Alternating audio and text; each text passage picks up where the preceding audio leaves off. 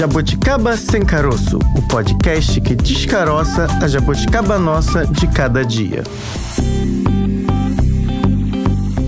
Olá, segunda-feira, jabuticabers. Seja bem-vindo, seja bem-vinda, sejam todas bem-vindos aqui ao nosso podcast Jabuticaba Sem Caroço. Hoje é dia de quê, Francine Augusto? Dia da beleza? Hoje é tipo dia... supermercado, né? Que tem o dia de economizar, o dia da beleza. É o dia da beleza aqui no seu Jabuticaba Sem Caroço, mas é o dia de pensar o quanto essa beleza sai. É, e economizar sempre é uma beleza. Se sai caro, se sai barato, se você está gastando muito. Ou, na verdade, como esse mercado se organiza é. até chegar a você, consumidor. É um mercado gigantesco que movimenta muito a economia brasileira. O que está em jogo hoje é o mercado da beleza. Em jogo. A gente sabe que esse é um setor que sofreu muito com a pandemia, assim como vários outros, mas essa área da beleza e cosméticos, ultimamente, tem sido uma boa alternativa, Bárbara, para quem busca um novo posicionamento no mercado. Teve uma queda significativa nesses anos de pandemia, mas tem sido visto com bons olhos, se a gente pode dizer assim, tanto para o consumidor que está voltando a pesquisar, procurar, cuidar mais de si, como para quem deseja empreender empreender. Com bons olhos, maquiados. É, de preferência. de preferência. Os dados são mesmo positivos. De acordo com dados da Associação Brasileira da Indústria de Higiene Pessoal, Perfumaria e Cosméticos, no primeiro trimestre deste ano, o setor cresceu 6,5% em comparação com o mesmo período de 2021. Além disso, recentemente, uma pesquisa do Serviço de Proteção ao Crédito, SPC, aquele que ninguém quer parar. Ih, não é só para contrariar corre, aquele que a gente sai correndo. Essa pesquisa mostrou que 66% das pessoas consideram que os gastos com beleza são necessidade, são uma necessidade e não um luxo. Acho que eu tô dentro desse 66% Tá aí. nesse perfil? Tô aí. Não, é necessário a gente cuidar de si, você se sentir bem, faz parte ali do processo, você se sentir bela. Não precisa nem ser para ninguém. Se você quiser que seja, tudo bem, tá liberado, mas eu acho que se olhar no espelho e, e tá ali com o cabelo do jeito que quer, passou aquele batom, a barba ali, a parada, cabelinho na régua, como costumam dizer ultimamente, eu acho que tá valendo sim. Agora, Bárbara, você sabe qual cidade é a que concentra o maior segmento de estética e beleza no Brasil? Chute. Francine, eu não vou chutar porque tá aqui no ah, roteiro. Você já leu Bárbara Pereira, tudo bem. A então, gente sabe que é São é... Paulo, até porque São Paulo tem uma movimentação gigantesca de pessoas aí, é. uma metrópole lotada oh. de gente, é uma metrópole. Então a gente sabe que é lá, né? Quase quase 89 mil empresas ativas. Comparando aí entre os anos de 2020 e 2021, a capital paulista teve um aumento de 19% no número de estabelecimentos abertos, todos eles voltados a esse mercado da beleza. Outro destaque é a cidade do Rio de Janeiro, onde a gente está agora, que comparando aí o mesmo período, teve um aumento de 2% para 23%. Caramba! Né? Os dados são de um relatório desenvolvido pela DataHub, uma plataforma de Big Data. Essa mesma pesquisa aponta que 93% desses estabelecimentos se enquadram como microempreendedores individuais, os chamados MEIs, e 73% estão ligados a cabeleireiros, manicures e pedicures. Vou a todos. Gostamos bastante. Uhum. Agora, uma das chaves aí para ter um negócio bem sucedido é imprescindível você acompanhar as mudanças do mercado e os interesses das novas gerações, por exemplo. O mercado da beleza está sim antenado. A indústria de cosméticos vem apostando cada vez mais em produtos sustentáveis e livres de testes em animais, por exemplo. Com produtos veganos, as empresas ganham o coração dos consumidores mais conscientes, principalmente, Bárbara, sobre as causas ambientais. Na real. A gente chama agora para o nosso bate-papo o Renato Hashimoto. Ele é diretor comercial da West Professional. Desde já quero agradecer pela sua participação aqui no nosso podcast. Renato, seja bem-vindo. Obrigado, eu que agradeço o convite. Ó, a gente quer conhecer um pouco mais. Queria que inicialmente você falasse um pouco mais da sua empresa, a atuação de vocês no mercado. A West Professional é uma marca de cosméticos profissionais voltados para salão de beleza, basicamente, veganos, com uma tecnologia nano para que o produto vegano, sendo um pouco mais natural, ele tenha um efeito, uma eficácia maior equivalente aos produtos convencionais. E nós usamos muitos artigos de origem natural, substituindo tudo aquilo que é agressivo ou nocivo para o meio ambiente ou para a proteção aos animais por matérias-primas mais vegetais ou sintéticas, sem nenhum tipo de teste ou de utilização de matérias-primas de origem orgânica ou animal. E a gente não tem, por exemplo, conservantes agressivos que são considerados também nocivos tanto para a pele quanto para o meio ambiente. Então a formulação vegana hoje, ela se preocupa não apenas com a proteção aos animais, no sentido de não utilizar, por exemplo, testes em animais, mas ela se preocupa também hoje com a questão do meio ambiente.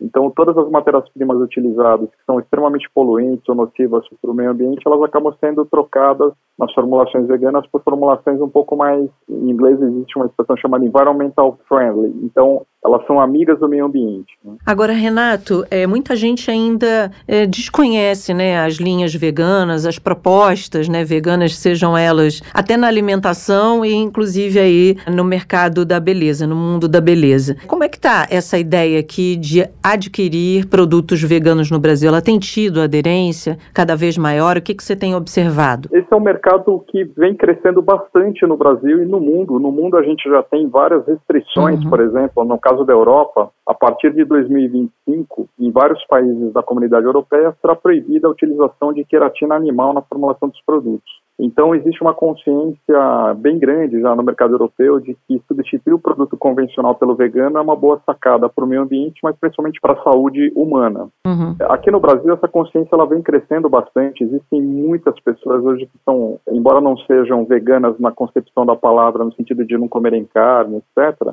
mas já usam produtos de origem mais natural com um certo nível de crescimento. A principal vantagem de mudar o produto vegano, se você me permite entrar nessa, nessa claro, história, né, fique à vontade. de convencimento do consumidor, é de que, no caso dos cabelos, por exemplo, os produtos é, que estão no mercado hoje, na sua maioria, possuem queratina animal na formulação e não é todo tipo de cabelo que precisa de queratina animal, embora ela melhore muito a resistência e o fortalecimento da fibra, mas não são todos os cabelos que necessitam de queratina animal todos os dias. Então, esses produtos eles acabam se tornando pesados para o cabelo da consumidora. Uhum. Mas a principal vantagem de usar um produto vegano hoje como cosmético é o fato de você não estar tá usando produtos muito nocivos para a sua saúde. Então, quando você substitui matérias-primas é, químicas e degradantes, elas não só agridem o meio ambiente, mas agridem a tua pele também, principalmente o couro cabeludo. Uhum. Então, essa talvez seja a principal vantagem de utilizar uma, uma fórmula mais natural, é deixar o cabelo mais parecido com o cabelo natural possível. E cada vez mais as pessoas, ainda bem, se interessando por isso, entendendo que pequenos hábitos e produtos e consumos podem sim ajudar e muito o meio ambiente, porque a gente sempre fala disso aqui no nosso programa, a gente acha meio que terceiriza a culpa, ah, porque as pessoas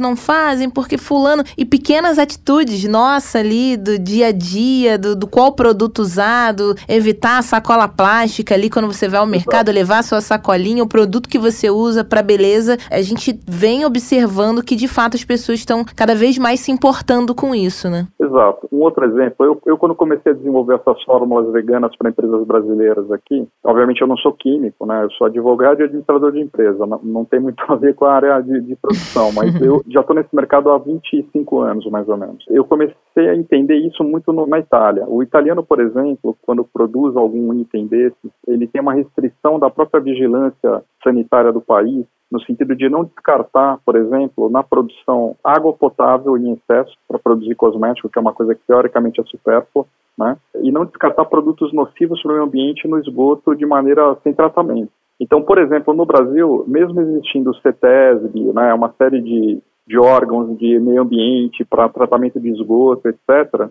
existem inúmeras fábricas no Brasil descartando matérias-primas, os salões de cabeleireiro, a gente na cozinha, né? Descarta o tempo todo detergentes e é. saponáceos na pia.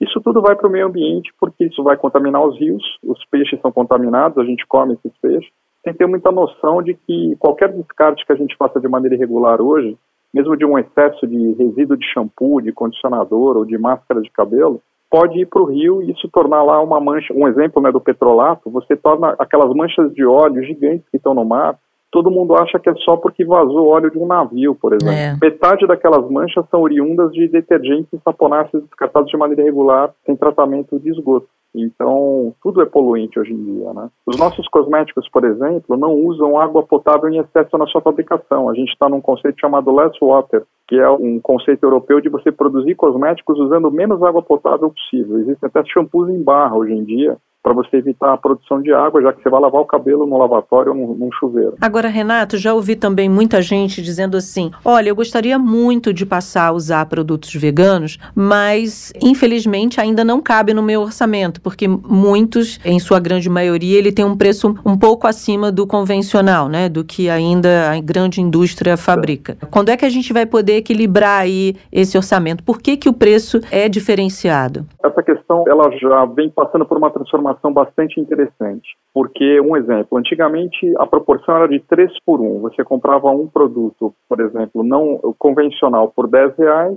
e pagava 30 reais num produto vegano. Essa, essa proporção já caiu bastante. Hoje a proporção é em torno de 1,5. Então, você consegue comprar um produto vegano por um preço mediano em relação a uma marca de primeira qualidade porém com matérias-primas mais naturais. E existem até os produtos chamados veganos, somente no conceito de não ter tratamento testes em animais ou uhum. usar algum tipo de matéria-prima animal, que já são até mais baratos do que os produtos convencionais por incrível que pareça. Então basta procurar direitinho nas gôndolas das lojas que você vai encontrar produtos aí de qualidade mais natural, porém com preço muito acessível. A gente queria saber, lógico, né, a pandemia que ainda estamos nela, diariamente lutando aí, sobrevivendo Sim. literalmente, mas a gente sabe que é, diferentes setores, segmentos é, tiveram impactos gigantescos, alguns até hoje não conseguiram se recuperar. A gente queria entender o impacto no mercado da beleza aqui no Brasil nesse período de pandemia? É, lamentavelmente, a gente sofreu muito. O mercado de cosméticos profissionais, sobretudo, sofreu demasiadamente no mundo inteiro e principalmente aqui no Brasil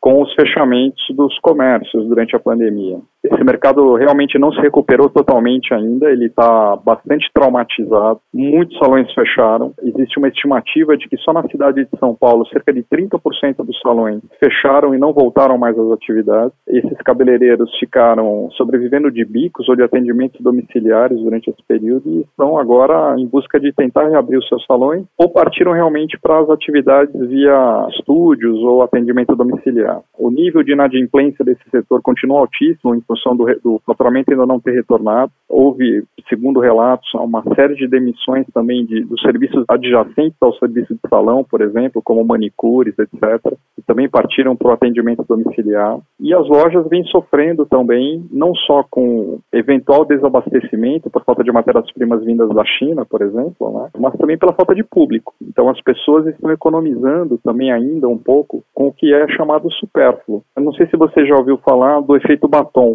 Não. Não, o efeito batom é uma, vamos chamar assim, de uma um case de marketing que vem sendo utilizado pela indústria, pelo chamado mercado, né? Essa entidade misteriosa aí, né? Que manda, manda em tudo. O mercado diz, desde os anos 40, do, no pós-segunda guerra mundial, de que existe, depois de uma crise, de uma grande crise, como uma guerra, por exemplo, um efeito chamado batom, que é o efeito do crescimento da venda de artigos de cuidados pessoais, principalmente porque as mulheres né, decidem se cuidar mais, há uma hum. mudança de temperamento, de comportamento, as pessoas buscam a chamada felicidade nos pequenos prazeres, então hum. as mulheres se cuidam mais, ficam mais bonitas, etc. E isso surgiu depois da Segunda Guerra Mundial, onde houve inclusive o baby boom, né?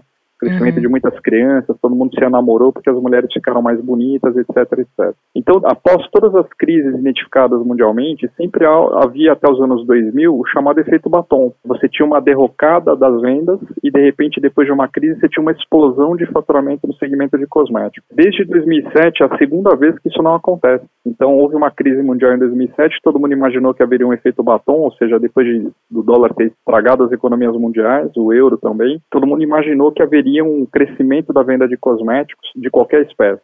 Não houve. E agora, pela segunda vez, houve, na verdade, um decréscimo. Então, é a primeira vez que, logo após uma crise, não há uma recuperação rápida da economia de beleza no mundo. Então, se tem dados de que o mercado de perfumes caiu, o mercado de maquiagem caiu, o mercado de cabelos caiu, o mercado de corpo caiu. E isso é relativamente preocupante, porque quer dizer que talvez a autoestima das pessoas ainda não esteja no seu nível pré-pandemia. Uhum. Né? Então, para o nosso mercado, há um sentimento muito preocupante de que as coisas vão demorar um pouquinho mais para serem retomadas. Agora, durante a pandemia, a gente ouviu falar muito no aumento das vendas online para diferentes ah. segmentos, do vestuário, enfim. Isso não aconteceu para o mercado da beleza? Eu entendo bastante desse mercado eletrônico a ponto de dizer com muita firmeza o seguinte: na verdade, esse mercado cresceu porque houve uma substituição, né? Imagina que a gente tem um bolo de 10 quilos. Esse bolo ele continua de 10 quilos e antigamente o mercado eletrônico correspondia a 3 quilos de bolo. Hoje ele corresponde a 56% desse mercado. Então, na verdade, o que houve foi uma substituição do canal de vendas, efetivamente, principalmente porque as pessoas aprenderam a comprar alguns cosméticos de uso tradicional pela internet. Sim. Então, existe um ponto crucial nisso também, que é ninguém compra aquilo que não conhece. Então, as marcas jovens, as marcas novas ou menos conhecidas do público, essas enfrentam muitas dificuldades de comercialização na internet, porque ninguém acorda de manhã e fala: puxa vida, eu sonhei com uma marca vegana muito bacana chamada Wes, que é a garota propaganda e a Daniele Vini. Eu vou comprar esse produto.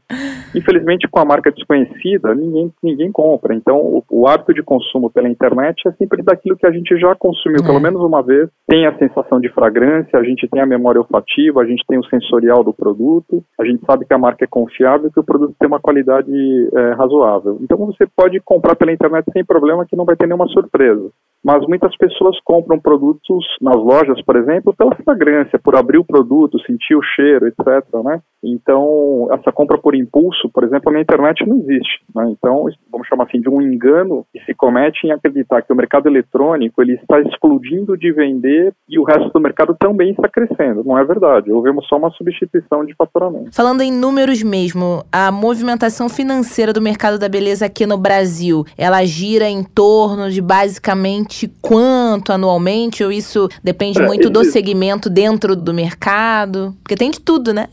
Eu vou te dar um número pré-pandemia, hum. né? A gente chegou a ser já a segunda economia do mundo na área de beleza, oh. até meados de 2015, por aí. Caímos para terceiro lugar, depois caímos para quarto lugar, caímos para quinto lugar e dizem que agora a gente está em terceiro lugar de novo. Esse faturamento, eu vou dar um exemplo, só o mercado de venda domiciliar que é o chamado porta a porta no Brasil, ele passa da casa de 50 bilhões de reais por ano. Nossa. Então é um mercado ainda muito grande. O Brasil pelo fato de ser quinto, de segundo a quinto lugar, quer dizer que a gente consome muito cosmético, consome muito produto de higiene pessoal e beleza. Então ele é um mercado que é extremamente pujante. O único fator que talvez preocupe ainda é que a, a economia, de maneira geral, está fazendo com que as pessoas tenham que canalizar muito do seu investimento para os itens é, básicos de alimentação, então, todas essas questões interferem bastante ainda na retomada do crescimento econômico no segmento de beleza e higiene pessoal. Renato, qual é o posicionamento das empresas brasileiras nesse grande mercado? A gente está bem, né? Temos grandes empresas nacionais, produtoras de produtos nacionais. Tem. O Brasil hoje ele é uma potência na tecnologia de cosméticos. Tá? Hum. Eu não sei se, se você sabe, mas, por exemplo, nós somos um dos maiores exportadores de cosmético do mundo. Não sabíamos, não. Então, oh. por exemplo, no caso das escovas progressivas, né, que até existe uma legislação extremamente burocrática aqui no Brasil e muita mentira sobre esse mercado, né, uhum. dizendo que dá câncer, Sim. etc. Mas tirando o lado da mítica, o Brasil é o maior exportador de escovas progressivas para o mundo, sobretudo para o mercado árabe e Europa. Existem inúmeras empresas, até empresas bastante desconhecidas no mercado local, que exportam 80% da sua produção para outros países, com tecnologia de ponta. Nós temos fábricas aqui no Brasil com tecnologia de ponta também para a produção de itens. O que nós não temos aqui ainda são as matérias-primas mais técnicas ou mais tecnológicas. Essas matérias-primas, mesmo nos Estados Unidos, ainda não são muito fortes, é, mas na Europa, a Ásia como um todo, né, por incrível que pareça, a Ásia, Japão, Coreia do Sul, China, são grandes produtores de matérias-primas tecnológicas para fabricação de cosméticos e o Brasil acaba comprando essas matérias-primas para sua produção local, aqui pelo fato de não haver produção local. Que bom ouvir isso, né? Né, um Notícia alívio. boa.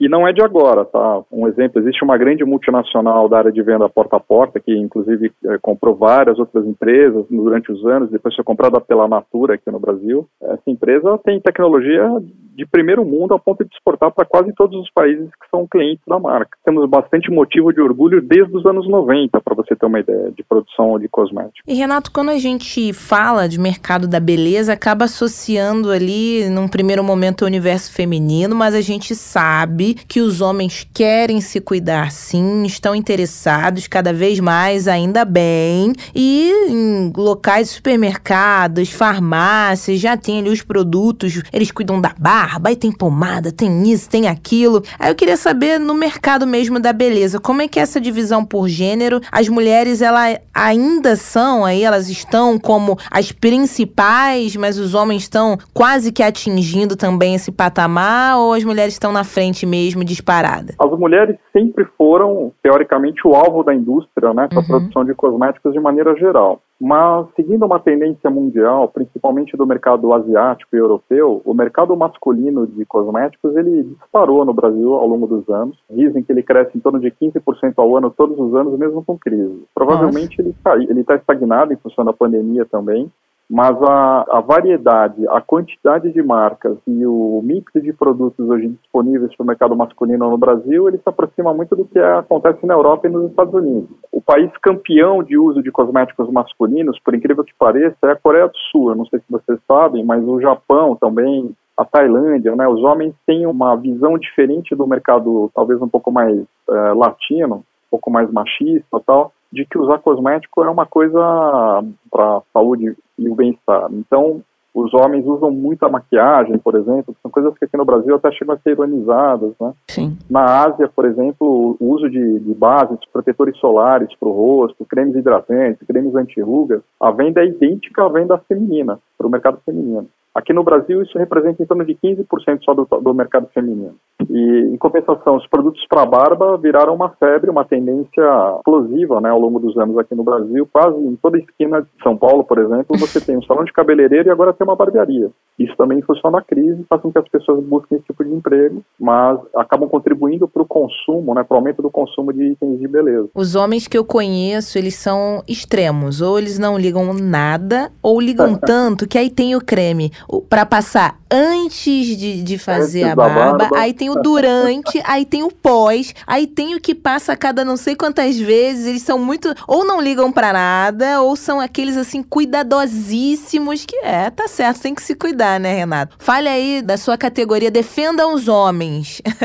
É, por exemplo, hoje em dia existem inúmeros artigos para barba, mas o mais interessante é que assim muitos homens ainda usam um produto multiuso. Ele é para barba, cabelo, corpo, chamado sabonete. O cara usa sabonete para fazer a barba, usa sabonete para lavar o cabelo, É. usa sabonete para lavar o corpo. O que é extremamente reprovável, Uhum. porque a- o pH do sabonete ele não é adequado para É. uma série de serviços corporais, né? Então a minha dica para os homens aqui é busquem produtos específicos para cada área do corpo. Então se você precisa de um produto para barba, compre um shampoozinho para barba. Se você precisa de um creme para barba, não use sabonete, use um creme, porque tanto para as mulheres quanto para os homens as formulações são indicadas para certas áreas do corpo, né? Então, por exemplo, a textura de um creme hidratante para rugas, ela é específica para você aplicar na região do rosto. Não adianta Uhum. você passar no seu braço porque ele vai ficar oleoso É. né? E não vai ter uma, uma absorção rápida, porque não tem uma coisa chamada enzima Q10 ali que puxa a água e o, e o colágeno para dentro da pele. Então você não tem isso espalhado no corpo todo. E para os homens é a mesma coisa. Então não adianta o cara usar o- a espuma de barba para tomar banho, como não adianta usar o sabonete para fazer barba.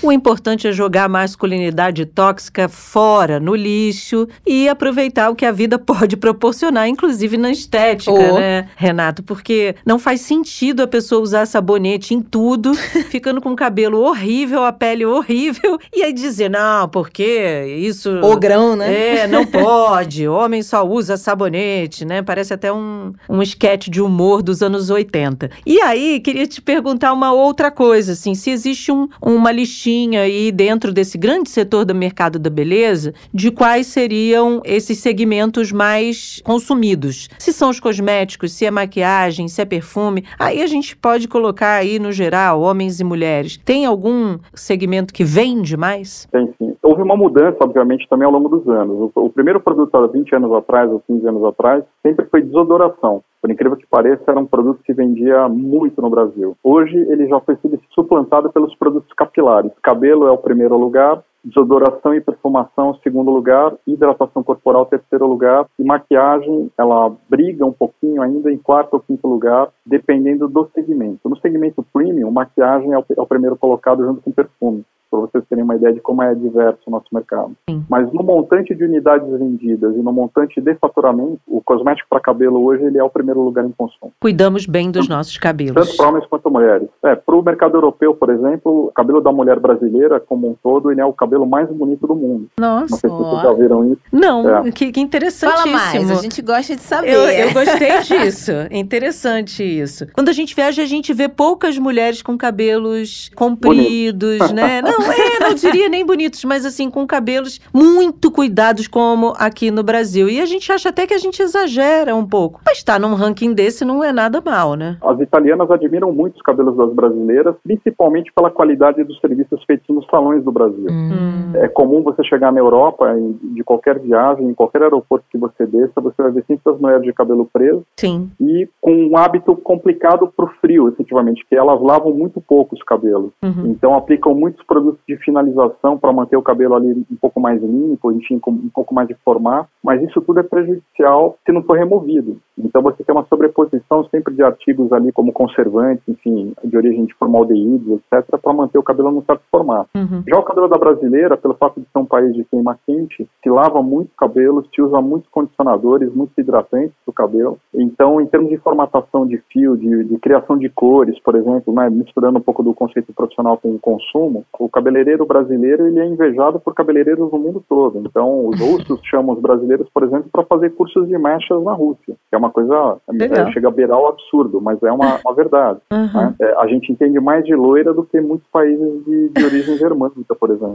Uma loucura. Temos aí loucura. uma população não tão de pessoas, né, de cabelos loiros originalmente, mas entendemos muito de loiros. Isso é, é bem louco, mas é legal também. Significa que a gente sabe inovar e criar. E trabalhar com as diferenças, né? É. Porque se você fosse se, se especializar só naquele tipo ou só em um, não. A gente aqui é um país tão múltiplo, tão misto. A título de cultura, vou dizer, útil, o Brasil, pelo fato da mistura racial ser muito forte, que é uma coisa que não acontece em lugar nenhum do mundo, muitas empresas lançam produtos primeiro no Brasil, porque uhum. a ah. mulher brasileira às vezes tem nove etnias diferentes no mesmo tipo de cabelo. Uhum. Então, existem lá, por exemplo, na Europa os cabelos caucasianos, mas não tem os cabelos afro. Tem os cabelos orientais no, no Oriente, mas não tem muito cabelo ocidental, cabelo caucasiano. Uhum. Então, nos países que tem muita mistura racial, como o Brasil, às vezes na mesma mulher você tem de sete a nove etnias diferentes no mesmo cabelo. Então, um cosmético feito para funcionar no cabelo da brasileira, a chance dele funcionar no mundo inteiro é gigantesca. Legal, bom saber de tudo isso e saber que a gente inova nesse setor e tem muito a fazer ainda, muito trabalho a ser feito aí nesse setor. A gente conversou com Renato Hashimoto, diretor comercial da West Professional, uma empresa aí que atua no segmento de cosméticos veganos. Renato, muito obrigada, viu, por essa conversa. Foi super interessante conhecer esse mercado e saber saber aí qual é o nosso cenário e que a gente está bem na foto, né? Sem dúvida. Apesar da crise, né? A gente ainda não conseguiu retomar tudo, mas se Deus quiser, a gente vai crescer e se recuperar em breve. Temos expertise. Muito obrigado pela oportunidade. Imagina, a gente que agradece. Até a próxima. Tchau, tchau. tchau. Até a próxima. Bárbara, ainda trazendo números sobre o mercado da beleza. Segunda-feira a gente fala muito de números. De acordo com a ABSB, que é a Associação Brasileira de Salões de Beleza, em uma pesquisa recente, 44% dos entrevistados afirmaram não encontrar, acredite, profissionais capacitados no mercado para repor a equipe e isso aí pós-pandemia, no período mais alto da pandemia. No ano passado, a mesma entidade, em parceria com o Sebrae, revelou que 30% dos salões pensavam em fechar as portas. Olha, quando teve a pandemia, eu te conto aqui que eu fiquei desesperada, ah, porque eu faço unha toda semana, eu pinto cabelo, eu sou daquelas que ficam horas no salão no dia Botando de sábado. Botando papo em dia. É, eu também gosto de encontrar as profissionais, são pessoas com quem eu quero ter, né, que eu quero saber se elas estão bem e tal. E a gente vai saber um pouco mais sobre essa retomada com uma representante do Sebrae que a gente chamou para conversar aqui e saber de tudo isso. Alguém me explica?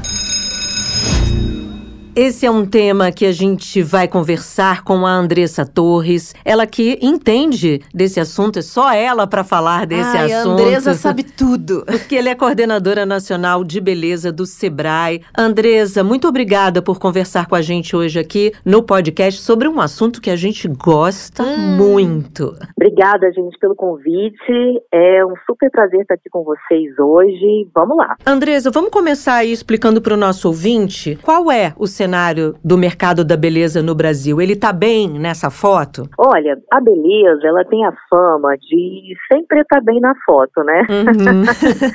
Mas é um segmento que ele vinha se ressentindo pouco das crises. Então, a gente teve alguns percalços econômicos nos últimos anos, então o mercado vinha se saindo muito bem, até por conta de indulgências, né? É o que a gente chama efeito batom. Então, quando a gente tem uma crise econômica, sempre ali as consumidoras, os consumidores compram ali um batom, um esmalte, fazem um serviço de beleza, mas um pouco mais barato ali, para sentir também bem consigo mesmo, né? Por isso que a gente dá esse nome de indulgências. Então, mas na pandemia isso foi diferente. Então a gente tem aí dois aspectos para olhar. O primeiro aspecto é bem mais tranquilo, que é o aspecto de cosméticos. Então a gente teve um boom da, do e-commerce de beleza. Então por esse lado foi bastante interessante. Assim, quando a gente olha os dados, não houve uma queda no crescimento que já vinha de alguns anos desses itens, né, comprados online. Mas o mercado de serviços de beleza, e aí a gente está falando das barbearias, dos salões de beleza, das esmalterias, dos centros de estética e outros parecidos com esses, realmente foram bastante impactados. A gente teve aí um pico na pandemia que chegamos a menos 80% do faturamento Nossa. que era antes desse período pandêmico. E durante a pandemia, muitos hábitos mudaram também. Vou falar por mim, né? A gente tinha que colocar Sim. máscara, então do, do nariz para baixo. Eu trabalhava na ocasião, né, assim que se deu início à pandemia, em TV. Então no vídeo a gente, repórter, gasta muito, tem que botar maquiagem, mudou ali o cenário. A gente usava a da empresa, cada um começou a, a usar a sua, enfim, até um momento que a gente diminuiu mesmo o uso, a utilização de pó, maquiagem, lápis. Agora, quando voltou, Andresa, aí, entre outros motivos, né, a gente tentando se reerguer, continuamos, obviamente, na pandemia, mas algumas cidades têm essas regras diferenciadas do uso ou não da máscara. Agora a gente volta a ver o pessoal se cuidando mais, usando mais maquiagem. Isso também, obviamente, influencia no mercado, né? A gente teve aí um, umas curiosidades, assim, na pandemia acerca de hábitos. Hum. Nós tivemos, por exemplo, um crescimento, assim, uma atenção mais focada nos cuidados pessoais e mais para os produtos que a gente chama de verdes. Então, a pandemia serviu para que a gente olhasse mais para o próprio corpo, para o é. próprio bem-estar. E esses produtos que a gente chama hoje de veganos, classifica, né, como veganos, botânicos e orgânicos, eles se destacaram. Então, hoje a gente vai ter por exemplo, linhas de maquiagem que são veganas em muito maior quantidade. Antes era difícil achar, né? Antes da pandemia. Hoje a gente já consegue ver várias linhas que são sem crueldade animal, né? Sem testes, que são veganas, utilizam produtos é, que não têm origem animal ou que são ainda botânicas e orgânicos, que são um pouquinho mais, mais sofisticados, mas que vem numa crescente também. Esse foi um hábito interessante. E o skincare que é o tratamento né, uhum. diário, da, o cuidado diário da pele, também teve um aumento, apesar da gente estar de máscara, né? e a máscara favorece ali o aparecimento de acne, né? Um abafamento dessa é. região do rosto, isso também levou a um cuidado mais frequente. Tinha que estar tá bem nas lives também, é. porque essa, os celulares, as câmeras dão aquele zoom na gente. São cruéis. Nossa. São cruéis. Andresa, eu sou uma consumidora frequente de produtos de beleza. Verdade. Sou apaixonada por produtos esses que você citou, os skincare, os cuidados. Uso muito pouca maquiagem, só quando tem festa mesmo, mas sou uma cuidadora aí da minha estética. E aí eu fico observando algumas das pessoas como eu, que gostam muito, tem sempre aquela coisa, ah, o produto que vem de fora é melhor, ainda é esse, é, um pouco desse pensamento nas pessoas que eu, né, com as quais eu converso. Você acha que isso é uma questão da brasileira e do brasileiro, porque a gente tem muito homem consumindo hoje, ainda um olhar para o que vem de fora ou já damos valor ao que é produzido aqui nacionalmente? Olha, eu acho que as duas coisas vão conviver ainda por um tempo, né? Os dois comportamentos vão conviver ainda por um tempo. Nós realmente valorizamos muito as marcas e principalmente as formulações mais tecnológicas, por exemplo, o anti-aging, que é o hum. anti-idade, hum. e outros produtos que têm formulações com muita tecnologia embarcada, que são de grandes empresas globais. Então, a gente valoriza bastante isso. Por um outro lado, nós tivemos um aumento considerável da tecnologia aplicada no mercado nacional. Uhum. Então, hoje nós temos maquiagem de muito boa qualidade nacional e até a gente já tem um certo cuidado a mais com as maquiagens que vêm de fora, mas que não são essas das linhas mais conhecidas. Então a gente tem maquiagens que vêm de países como a China, já causando um certo cuidado a mais. As pessoas ficam pensando, nossa, mas será que é saudável? Será que eu posso usar? Não tem perigo? Então, a gente vê já algumas consumidoras preferindo até a maquiagem, por exemplo, né? Uhum. A gente tem uma linha de produtos enorme, todo tipo de cosmética produzido no Brasil. Então, mas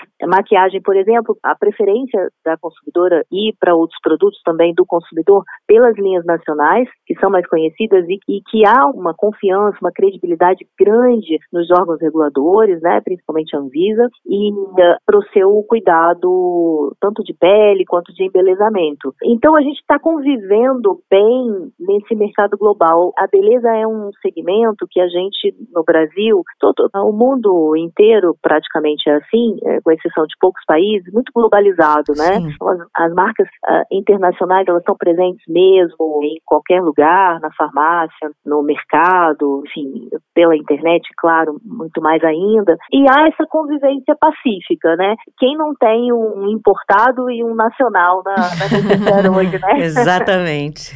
E a gente tem um olhar muito, é assim, é algo que, que foi, é, acho que criado, obviamente, por aí, a ideia da beleza francesa. Ah, os cosméticos franceses são os melhores do mundo. E a gente se moldou um pouco nessa linha, mas é exatamente como você falou, aos meus olhos de consumidora, a gente já tem marcas nacionais muito boas também é, uhum. ligadas a esse mercado, né? É, tem marcas nacionais muito boas e tem um tesouro nacional que ainda não foi explorado, que são os nossos insumos uhum. dos biomas brasileiros, né? Quando a gente fala em biomas, é bom né, para quem está ouvindo entender bem, a gente está falando, por exemplo, da Amazônia, estamos falando do Cerrado, então da Mata Atlântica, é muito pouco explorado ainda, né, no Brasil. Mas você tem grandes empresas nacionais, grande indústria nacional, que já utiliza há bastante tempo alguns óleos, alguns substratos que vêm desses biomas e são um sucesso absoluto, mas ainda há muito a descobrir. Então a gente tem hoje no Sebrae programas é, que atuam nesses biomas fazendo isso, levando inovação hum. para que a gente consiga extrair,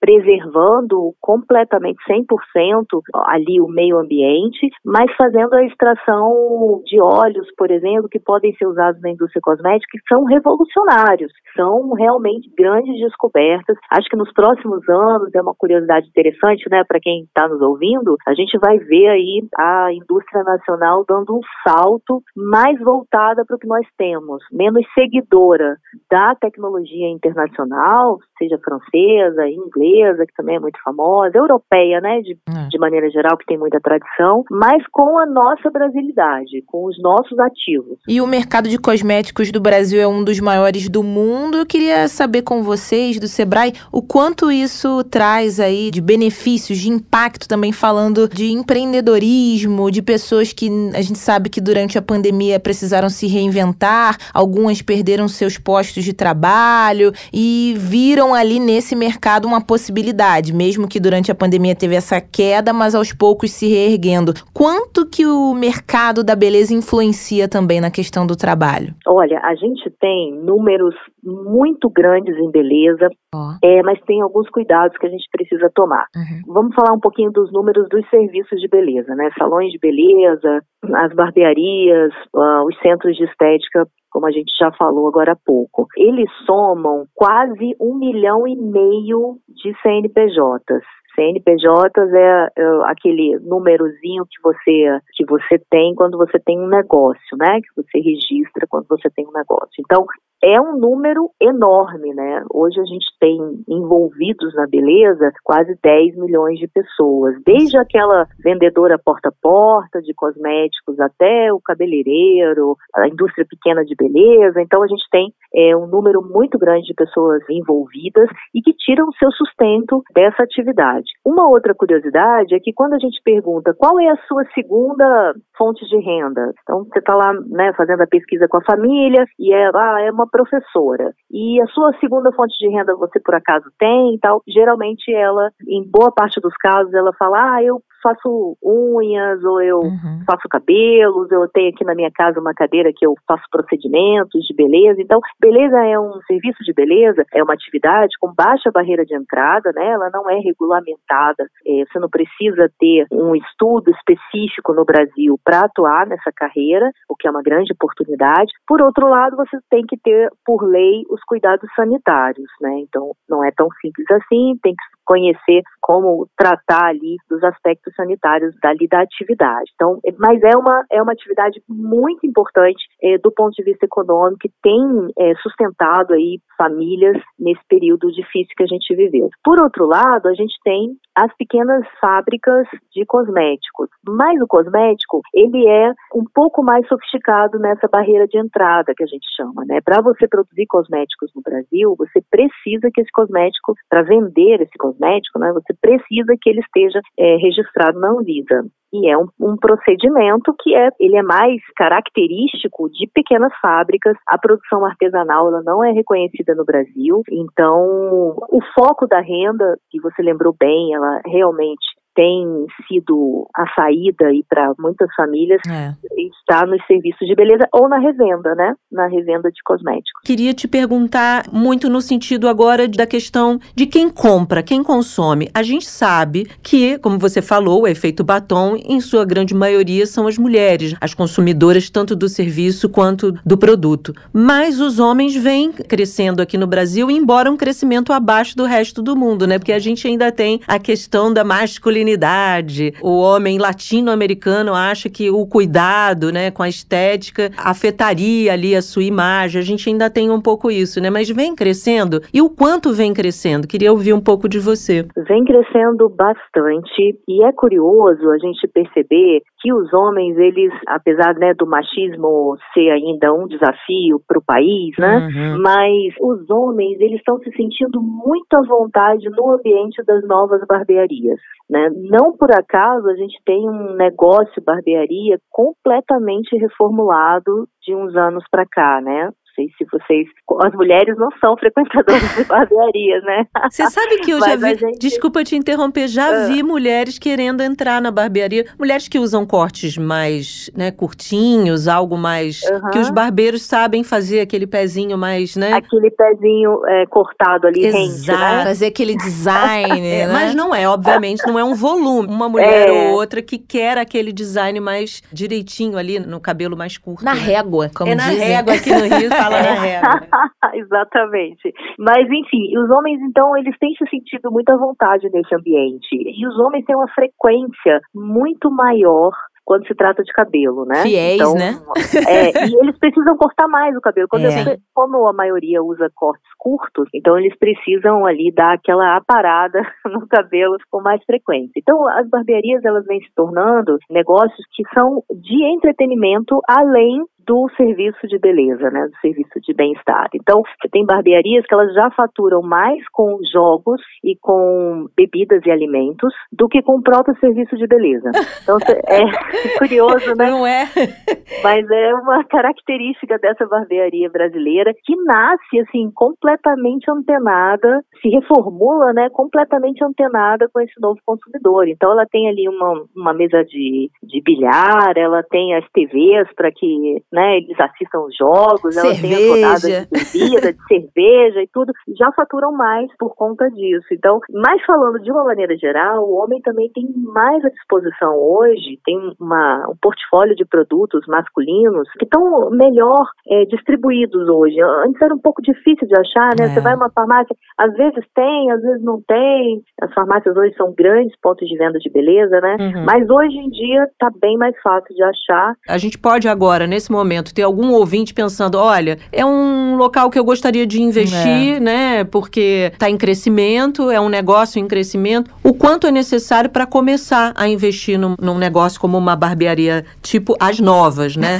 que tem todos é. esses, esses atrativos. A gente tem no Sebrae, é, e é bem fácil de encontrar, então você vai lá no sebrae.com.br, a gente tem uma, uma linha de, de cartilhas que é ideias de negócios. Então, esse ideias de negócios tem lá como abrir uma barbearia. Todo, Tudo isso está lá nessa cartilha que vai conversar sobre o ponto, sobre equipamentos, sobre público, né? Como é que a gente consegue aí colocar esse negócio de pé. O custo, meninas, ele é muito variado. É bem difícil a gente dar uma perspectiva. Vou contar para vocês por quê. Uhum. Porque esse tipo de negócio, ele pode ser aberto em qualquer lugar. Então ele pode ser um negócio de rua, ele pode ser um negócio embaixo da tua casa, ele pode ser um negócio de shopping, ele pode ser alugado próprio, ele tem uma característica que é muito plural, né? Não é igual uma planta fabril né? Você vai uhum. fabricar cosméticos, é. você tem que ter uma planta específica, um lugar específico, né? Trabalhar equipamentos para aquilo. Não,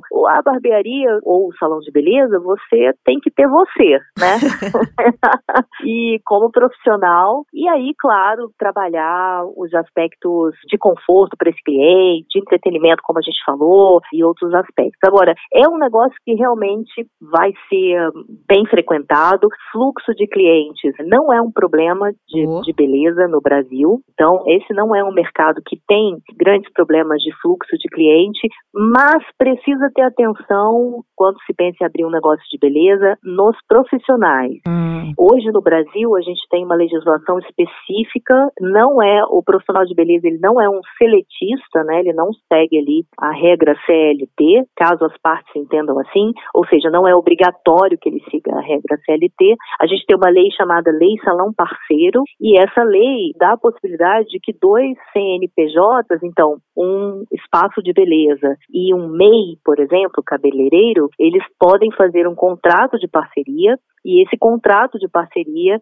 é suficiente, eles, eles não precisam ter essa vinculação trabalhista por conta dessa independência que o profissional de beleza garantiu com a lei salão parceiro, os negócios eles têm que ser atrativos para esse profissional, né? Uhum. tem que ser uma casa que ofereça uma boa marca, uma boa estrutura, condições sanitárias que atendam à legislação, é, uma relação muito boa com a indústria cosmética, porque os insumos cosméticos são de extrema importância nesse tipo de negócio. Não se faz nada em beleza sem os insumos cosméticos, quase Sim. nada, né? Então, assim, essa procura por profissionais tem sido até muito comentada no, ultimamente no mercado de beleza, porque há uma escassez. A gente diz que estamos quase chegando a uma escassez severa de, curioso de profissionais. Isso. É. Fica a dica para o nosso ouvinte. É, que é curioso, porque é, a gente sabe que tem tanta gente atuando, mas tem aí essa relação com a qualificação que você está apontando, né? Muita gente na linha de frente, digamos assim, do serviço, mas que talvez ainda falte aí uma qualificação maior, né? E a gente tem uma população que é muito grande. Como o serviço é universal, é. né?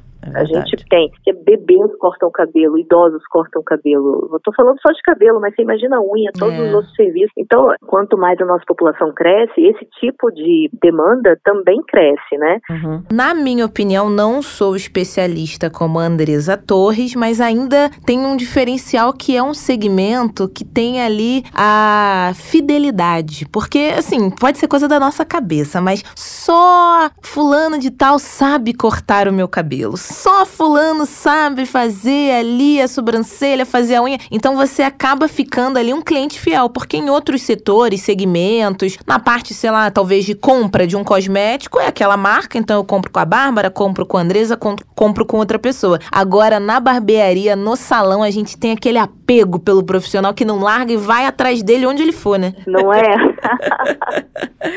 eu faço unha toda ah, sexta-feira. Com a mesma pessoa. Com a mesma pessoa. Aí pessoa. Tá Se vendo? mudar, eu fico chateada. Anos, né? anos, anos. Não, é verdade. A gente ouve casos que tem gente que corta cabelo há 30 anos uhum. com a mesma uhum. pessoa, né? Então, é uma característica bastante comum, né, desse consumidor. Tem sido vamos chamar assim, influenciada, eu ia usar o termo abalada, mas, é, mas é exagerado.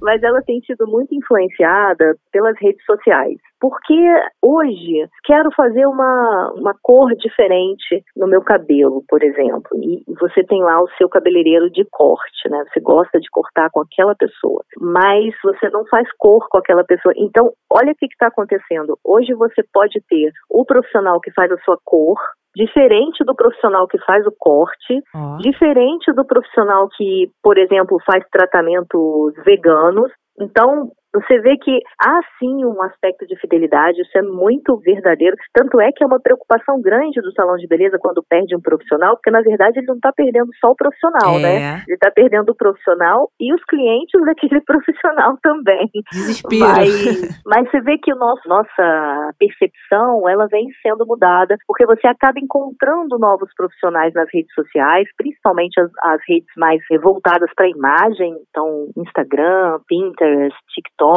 E aí você começa a perceber que existem profissionais muito bons em serviços que você quer fazer, e aí a gente vai começando a diversificar. Isso tira um pouco de força daquela fidelidade cega, mas ela ainda existe. Agora, Andressa, só para a gente poder encerrar, tem, fiquei com uma dúvida aqui. É, teve aí um incentivo de faça você mesmo em casa. Isso já é uhum. algo que acontece lá fora. E aqui no Brasil, eu queria entender se isso é uma tendência que poderia afetar esse mercado ou não. Ou a gente ainda continua gostando de ir até o salão, até. Teve cada erro no faça é, você mesmo. Faça você mesmo.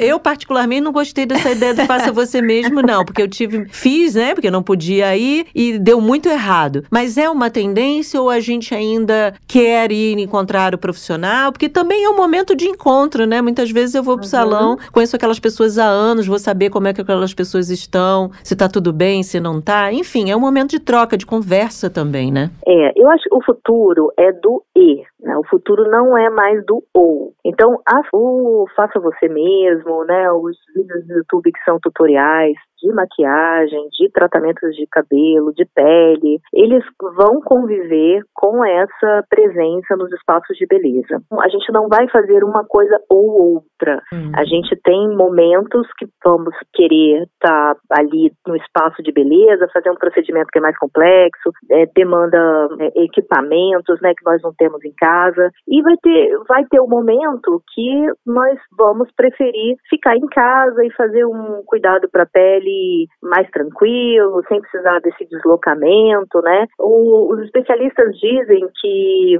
o deslocamento é o grande desafio desse pós-pandemia, né? É. Fazer valer a pena sair de casa para um consumidor Uhum. tem que realmente valer a pena mesmo, né? Uhum, é verdade. Então, mas eu acho que essas duas vias e outras até que aparecerão, por exemplo, a gente teve durante a pandemia o faça você mesmo supervisionado. Então, seu profissional de beleza supervisiona o que você está fazendo em casa. Você vai fazer um retoque de raiz, por exemplo, ele te manda esse o que você usaria no salão e te supervisiona, né? Vocês marcam um horário Ó. e isso acontece, que é uma fórmula nova, né? A gente não tinha Diferente. visto ainda. É. É boa, né? É. Dá menos memes.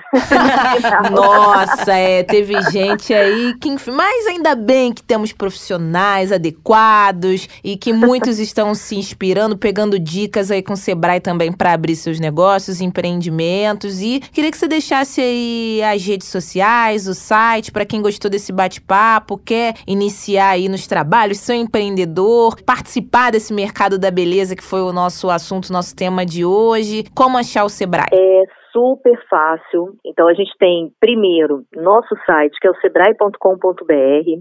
Nós temos o Sebrae em todas as redes sociais, então desde o LinkedIn, Facebook, Instagram, TikTok, você tem lá o arroba Sebrae como nome oficial, é só buscar. E a gente tem uma novidade aí nos últimos tempos, que é um Telegram voltado para a beleza. Ó, então os ah, profissionais de beleza recebem dicas e novidades todos os dias via Telegram. É só você buscar lá Sebrae Beleza e comecem a receber as dicas aí de negócios de beleza diariamente. Ó, Vou perfeito. seguir. Eu que gosto desse Muito universo. bom. Tá vendo? Ela tá ali, Já ó, vou entrar aqui. antenadíssima, Andresa.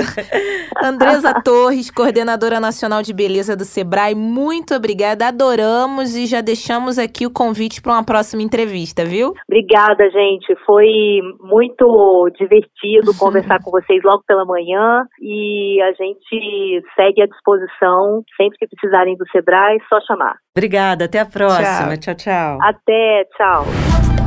Desenrolando o Economês. Bárbara, hoje a gente vai entender tudinho, saber um pouco mais o que é uma holding. Você sabe?